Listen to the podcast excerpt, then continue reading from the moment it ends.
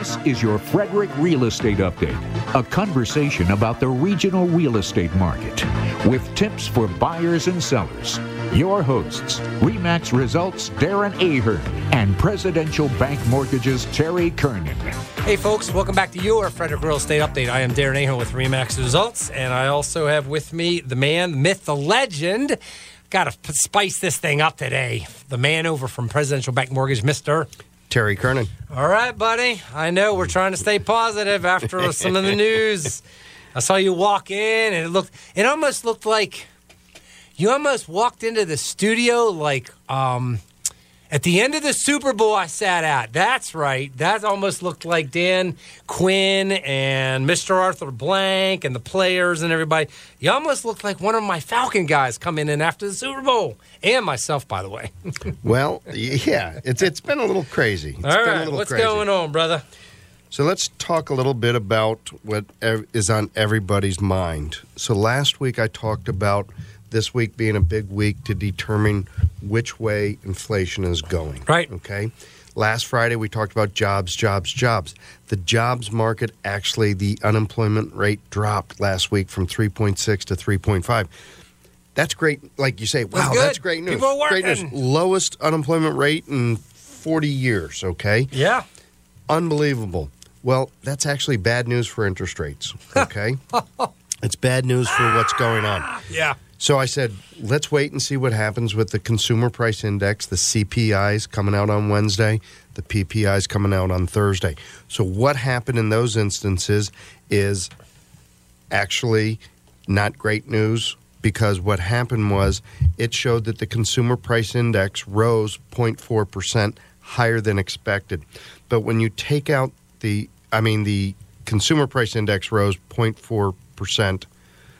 Uh, mm, let me back up. The PPI rose 0.4%. Right. And it was expected to not go that high. And the overall core rate, when you strip out the volatile food and energy, that rose by 0.3%. On Thursday, we had the CPI come out, okay? And that came out, and that basically showed that we were at 0.4% with a 0.6% core rate. Okay. What that means is that they came in higher than expected. Those numbers are directly tied to what the inflation rate is. So if you take the inflation rate month over month, okay, for the year, it comes out that rates inflation is holding at about 8.2%. That's four times the acceptable number. We want to be at 2% for consistency. So, what does this mean? It means that inflation is not these interest rate hikes. People are still buying things. People are still um, purchasing. People are still spending. Uh, and what we're taking a look at is it's causing inflation to still hang above 8%. That's very, very bad for what we're trying to accomplish. When you say people are still buying things, we're not talking about food, groceries, this, that. When you say buying things, does that mean that people are still getting loans for houses, cars, um, personal loans, campers, you name it, whatever requires a loan.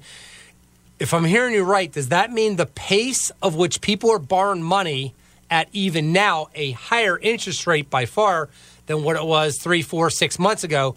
That's not slowing down like they thought it was going to do. Is that what is that what we mean? One hundred percent. Wow. One hundred percent. So what usually happens in, in, in over the last five years, you and I have talked about this. When this scenario happens, when the rates go up, basically people once they cross certain levels, and that level would be going from four to five, yeah, three to four, two to three. Like anytime it crosses that, the next number, it usually slows things down we are pushing interest rates up so fast that my belief is people are saying, "Got to buy now, got to buy now, got to buy now." It's not going to be on sale tomorrow. Yep, yep. It's going to cost me more next week and the next month. So people are still buying. Unemployment is still very low. So the thing that's getting thrown at me the most, Aaron, is why? Why is this happening? This is kind of what I think is going on. So what is this solidify that we are definitely going to get at least a 0.75% hike in November from the feds. Okay? The only way that they feel that they can stop inflation or get it under control, stop the forest fire, is to douse it with higher interest rates. Okay? Higher interest rates are supposed to slow the economy down. In this, it is not really making a difference. So people are saying, why inflation? What what happened? How is this, you know, this is killing us? Um, what's going on? And the the only thing I can liken it to is when you go camping. If you're camping in a forest and your grill gets knocked over, Okay. and you don't do anything about it because you say that's a transitory flame. That's a temporary flame. Yeah. Okay. We got this. We got this. It's not a big deal. Don't worry about it. It's not going anywhere. And then it starts to spread more and more. And you say, you know what? It's still transitory. It's still temporary. That's that flame's going to go out. And boom, it catches the forest on fire. And now everybody's in a panic mode, saying, "Uh, wow, that really wasn't transitory inflation, was it? That was real inflation. Wow. We should have done something prior to when we did something, and now we're playing catch up. So now Yeah. we're trying to douse this fire with lots and lots of interest rates. We're trying to slow this fire down, and it's not working. Okay? Is the fire out of control? No, but it sure feels like it is, right? Yeah. We're seeing a fluctuation in interest rates that I have never seen before. We're seeing a rise in the um, interest rates that I have never seen before. Now, when was last time this happened? 1982. We all know what happened in 1980, 81, 82. The highest inflation of all time. And we're back at that number, okay? We're back to, you know, 40 year highs on inflation. But what we had back then was we had unemployment. We had the economy going towards a recession. We don't really see that coming right now because we've got unemployment actually getting better. So it's very hard for anybody to explain. The only thing that people can do, the only thing that the feds can do, and, and I truly believe it's because everybody called this transitory inflation, which means temporary inflation. The only thing that they feel that they can do is raise their interest rates fast and furious to try to control inflation. So here's the question from about 500 of our listeners. Ready? Okay? In 1982, was panic setting in? Like what hap- What what was done to educate people? If you remember, what was done in 1982 to cause uh, inflation that was higher, faster, whatever, that was really bad? I, you know, I was a little. What what what what happened? Did they raise the rates the same as we're doing today? Is this the same playbook, or was there something different or different dynamics? So, so in 1982, I was at Frostburg State. I was a junior, and I was an economics major. So this was a big part of what we were learning. And there was a gentleman that was the equivalent. He was the chairman of the Federal Reserve in 1982, and his name was Paul Volcker. And they call it the Volcker effect. Okay. And what Paul Volcker did was he was not a very popular guy when he was elected. And, I, and, and if I known I was going to talk all about this, I'd have more specific dates. But I think Paul came in in 1979. Inflation was, you know, uh, getting higher and higher. Um, th- and what he basically said is, we're going to raise rates until we get this under control. So they did that. That's what they did. It's the same playbook Okay. that Paul Volcker used. He was not very popular at the time, but he was credited with getting inflation under control. The previous chairman um, was not vac- um, was not credited with trying to control the inflation, kind of like the forest fire that I just described. Are rates going to go up to 18%? And I cannot imagine that that's the case. I can't imagine that they're going to go to 10%. I can't imagine, but we're already at 7 t- today. Okay, we're at Okay. 7 we're back to 7. We're pushing over 7 because of these numbers has thrown the bond market into a tizzy the 10-year yield is much is is going up and up and that's what kind of drives our interest rates. So let's go back. So the same playbook that they used in 1982 is very similar to what they're trying to do now, and that is is put so much pressure on interest rates to go up that it's going to eventually slow people's buying down, slow everything down, um, and that's kind of what they're using. My feel, and I've said it on the show a hundred times, is that they should have done it sooner and we wouldn't be in this predicament that we're in. Right. The big thing I think about, Terry, is when I bought my first house and all that, and you bought yours and all that stuff like that, I'm thinking, wait a minute. okay, why is it in 1982 people were buying homes quite a bit more, quite a bit on track? It was normal, if you will, nothing crazy bad. Um, at those rates. And then uh, when I bought seven and a half percent interest rate, I never flipped out or I didn't see panic in the financial markets or the interest rate was just like, holy cow, I'm never going to buy a house if it's that much as, a, as an interest rate and get a mortgage. Why is it that it seems like when my parents bought a house in, in 1986, it was 9.5% on Kent Island on the water? And I hear all, when we go backwards in time and we're like, huh, what's the difference? What is, there has to be something that is a little different now with this scenario with the same playbook than back then. Is it jobs? Is this that?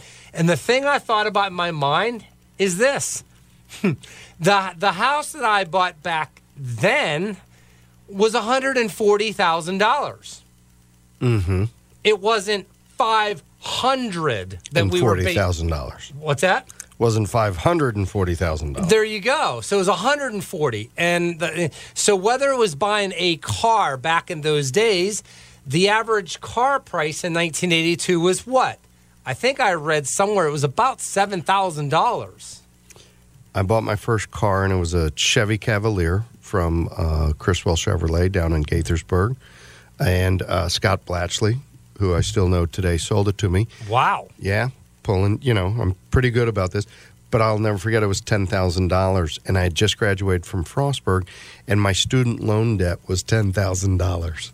And my mom was like, Are you nuts? You, you now you have ten thousand in student loan debt. Now you have a ten thousand dollar in car payment debt. I'm like, Mom, I'll, I'll handle it. Okay, so, so the biggest thing that you're getting at is the cost was so much lower then. So the numbers are exacerbated today every time the interest rate goes up. Okay, Right, exactly. Because if the average car, say then, was ten thousand, and today the average car is like fifty five thousand, that's five times higher than then, which means the purchase. It all goes back to affordability and purchasing power. So here's the problem. Unless your income is five times higher than then, you're not on the same playing field. So that's what I think we're dealing with, Terry, is we're starting to see what's happening, I think, start to unmask and expose the true purchasing power and the now weakness of the American dollar. That's what I that's what I think is really starting to go on because it's not just one area. It's every area. It's food, it's insurances, it's it just becomes so uh, incredible to look at all of it. So with housing, um, oh, so one other thing I got I had I got asked from someone that, that I thought I've never thought of this, Terry, about how this all works now. Never. I'm just like, really? Why do rates change each day? Why is it like day trading? Why is it tomorrow they could be down an eighth of a point and today they went up an eighth and a point or whatever it is? Versus when the Fed meets and they announce the and they announce of what they're raising the rate to, okay, the, the mm-hmm. money. Why is it that it's not locked in until the next time they meet? Like, why doesn't it just stay the same? There's no fluctuation. Everybody knows what it is. And that's how it's going to work from now until the next time we meet. Why does that not take place? So there's a big difference between what the feds will lend money at and what the mortgage market is. And the mortgage market is basically you have investors that are willing to buy coupons, which is basically a loan. A coupon rate or a hmm. coupon note, whatever you want to call it. But basically, that has the ability to change three times a day. Okay. Right. When it's volatile, it is volatile. I mean, it is super volatile. Okay. And that's what we've been seeing over the last 60 days is it's been super volatile. August 1st, things started going up. September they calmed down a little bit. Now we're seeing it going crazy back again. So what happens is the feds monitor what's going on in the market, they monitor all the numbers. And if the Fed raised the prime rate and lowered the prime rate uh, like Paul Volcker had to raise it and I don't know the amount of times but it was some astronomical amount of times in 1981 I think. Um, and I'll get those numbers because it's very interesting. But he raised it an incredible amount during his period, and he was not, you know, so like the Fed today, uh, Chairman Powell said, okay, we're going to raise rates on uh, September. We're going to skip October, and the next time we meet, chances are we're going to raise rates again. It's already been locked in pretty much that it's going to be raised 0.75% because of these numbers that we're seeing still have not taken an effect. So that number is regulated, the prime rate. Our interest rates are regulated by the demand of the investors, and that is a daily demand on what's going on in the world. So, um, you know, and, and, I don't want to bring up bad things, but when, when things happen like the start of a war, you'll see the stock market go way down, and then you'll see our rates drop down, okay? Our rates depend, we keep the economy going. Yep. So when the market crashed in 2007, 2008, our interest rates dropped very low. We were in the 3% range. We were trying to dig people out of the problems that they had gotten themselves into. Okay, there was a lot of things that um, you know they called it the Obama you know rates, but basically allowed somebody to refinance their their loan at a low rate, even though they didn't have the equity anymore. Okay, and so there was a lot of programs. So our rates change on a daily basis, and it's basically due to the demand of the investors that are buying them and if the demand's not high Yep. and so what happened was back then the demand diminished amongst mortgage investors so who do you think started buying the mortgages Fannie and Freddie Fannie and Freddie, okay Fed. The Fed started buying billions of dollars worth of mortgages every month to to sustain our market that. and keep our rates low. Now, one of the things that they've done over the last 6 or 8 months is they have stopped they have not stopped, they have slowed down their buying, okay? Mm-hmm. Which has raised the the interest rates as well because not as many people, you know, the Fed isn't backing everything. So is it safe to say if rates were locked in, investors there would be no such thing as investors because the whole idea about all this fluctuation revolves around the risk to take to make gains, profit and losses. Yes, I. I, I believe that is So it. if we took that out of the equation, then why? Then it would make sense to say we can lock it in, and nobody gets hurt either way. But there's no incentive to have the movement to have happen. Which leads me into the next question, Terry, that somebody asked is saying, what would happen if rates would just always stay the same to keep this thing called inflation and all these other factors from ever getting out of control? Is there a number that would do that? And I thought, well, maybe 5%. I don't know because now if people's incomes are going up 3, 4, 5%, which gives them more purchasing power, and you keep that interest rate at some number and you keep this locked in and you keep that locked in, is it safe to say those would be all of the financial seatbelts that would cause us to always be balanced, that we would never see inflation go low to go crazy high. We would never see food prices and gas prices and all these other dynamics that are all contingent upon all this kind of stuff with buying and selling. What would happen if we literally locked in rates and never changed them to keep inflation balanced for good and ever and ever? Is that even possible? So the answer is no, it's not possible because interest rates don't determine inflation. You and I determine inflation. Okay? Oh, The people that buy, the people that that produce, the people that they determine inflation. Inflation comes down to supply and demand. There we go. Okay. Supply and demand has nothing to do with the interest rates. What they use the interest rates for as a mechanism to help control inflation. Mm, okay. There we go. So when you have supply, and, and this is the first thing I learned in economics, okay? This is the first thing that you learn in economics is supply and demand. Once you learn supply and demand and how it works, that basically carries you through the next four years of your economics degree. It always comes back to supply and demand. And the question always is what what drives it? And let's think about it. If the demand for something is very high, and the supply is low, the price is going to go up. So, what we have is we have the demand for several things, whether it's the building industry, whether it's wood, whether it's timber, whatever the case may be, and the supply is low. Until we can get the supply chain up, Yep. until we can get the supply chain back to where it's getting close to meeting demand. More people have dropped out of, you know, building this or, or making this or doing this. More people are consolidating, which lowers the competition. If the supply is increased and the competition is increased, it's just like the housing market. Let's talk about the housing market.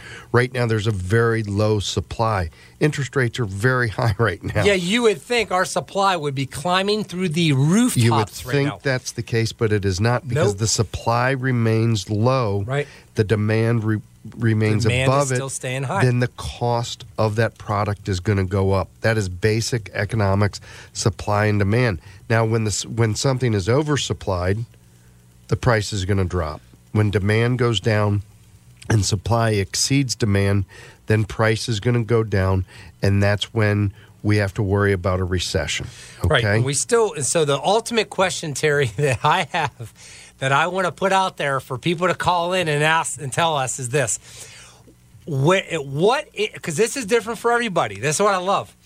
Where do interest rates need to go for a mortgage or a car or a camper or anything?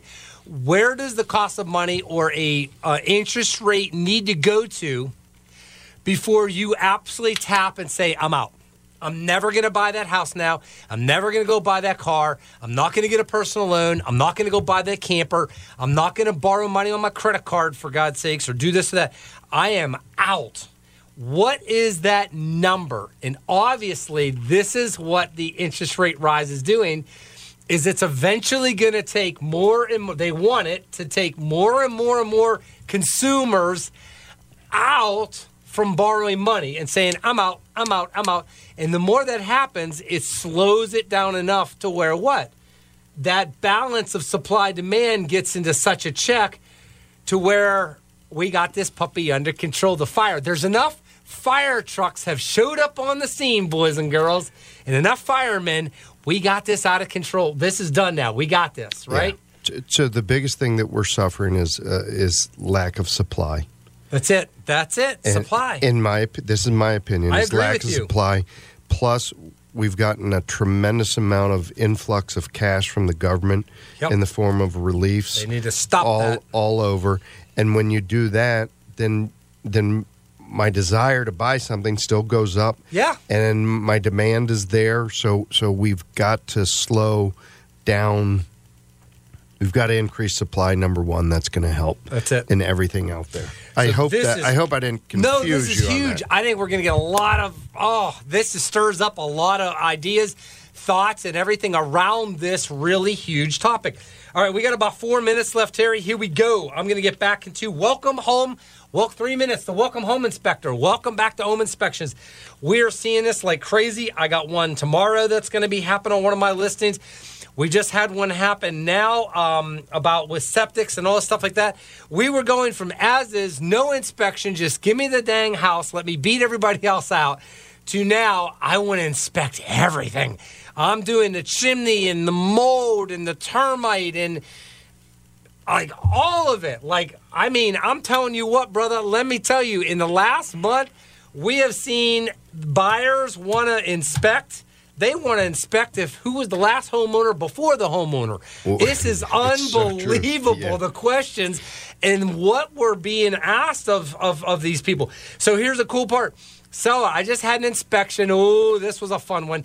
Uh, I had a uh, home I'm selling and we got an offer on it and they did the inspection for the septic the septic was brand new installed 2016 terry would you agree that's pretty much brand new Pretty much. pretty much brand new i mean the wax is still on the car from the dealership right so if you will so the septic inspection i get cranked up about this where you get this so they did the home inspection i'm thinking all right everything the septic it's going to pass with flying colors there's nothing that could go wrong with a septic inspection that's six years old, Your Honor. It's the newest, latest, and greatest technology. It's like a BAT system. You could drink the stuff on the other end of it, right? You could if you wanted. If you wanted, but we If don't recommend doing bet. that. If Yes. you lost a bet. Yes, exactly. That would be the only condition is losing a bet for a million dollars, right? So here's the thing: they do this inspection. I'm thinking the sellers, we're home free, we're good, got through all their stuff. Wrong. Failed inspection. What? Failed septic? What are you talking about? Here's the thing. Ready? I don't remember my sellers telling me it backed up in their house because normally that's the first thing that happens, right? Right? There's no backup, there's no outbreaks, there's no signs of nothing, no zero. So check out what happened. Ready? Um, the the gravel, the way it was designed, the gravel from the one pipe coming out to the distribution box didn't have enough, and it settled and it broke off from the pipe, and so almost none of it was system in functioning going into the fields correctly. But all of it was going around the septic and everything, but it didn't cause an outbreak. Who knows why? But it's not correct and it failed. And now it needs to be remediated and fixed. And thank God it's only about $1,800 to do. But my sellers are scratching their head and they're like, what the heck? How would we have ever known? Of course you wouldn't have known. So it's going to get fixed, remediated. This, the buyer's staying in the game. It's all good. Hey, these things happen. Welcome back to all the inspections. Hey guys, take care. Have an awesome, awesome weekend out there. Terry and I will be back with you next Saturday. We can't wait to hear more from you. Our information's coming up. Let us know what's on your mind and have a great weekend. Happy buying and selling. We're here for you. Take care now. Looking to purchase a home or refinance your existing mortgage? If so, Lawyer Signature Settlements is here to assist you with that process. Lawyer Signature Settlements is a local attorney owned title company with over 100 years of combined experience conveniently located in Frederick, Maryland. We are licensed to conduct closings in the states of Maryland, Pennsylvania, Virginia, and West Virginia. With two attorneys on staff here at Lawyer Signature Settlements, we ensure the most thorough review process paired with affordable rates, accommodating scheduling, and outstanding customer service. So next time you need to place your signature on closing documents, call Lawyer Signature Settlements at 301 695 1235 or visit us on the web at www.signaturesettlements.com. We hope to see you at the closing table. Hello, this is Terry Kernan with Presidential Bank Mortgage in downtown Frederick. And the best way to reach me always is on my cell phone at 301 639 9244. 301 639 9244. Or you can always email me at tkernan at presidential.com. And this is Darren Ahern from Remax Results. You can reach me anytime, 240 344 1713. Again, it's 240 344 1713 or at Darren Ahern at gmail.com. Thanks so much for tuning in to your Frederick Real Estate Update. We will see you each and every Saturday right here on WFMD at 11 o'clock.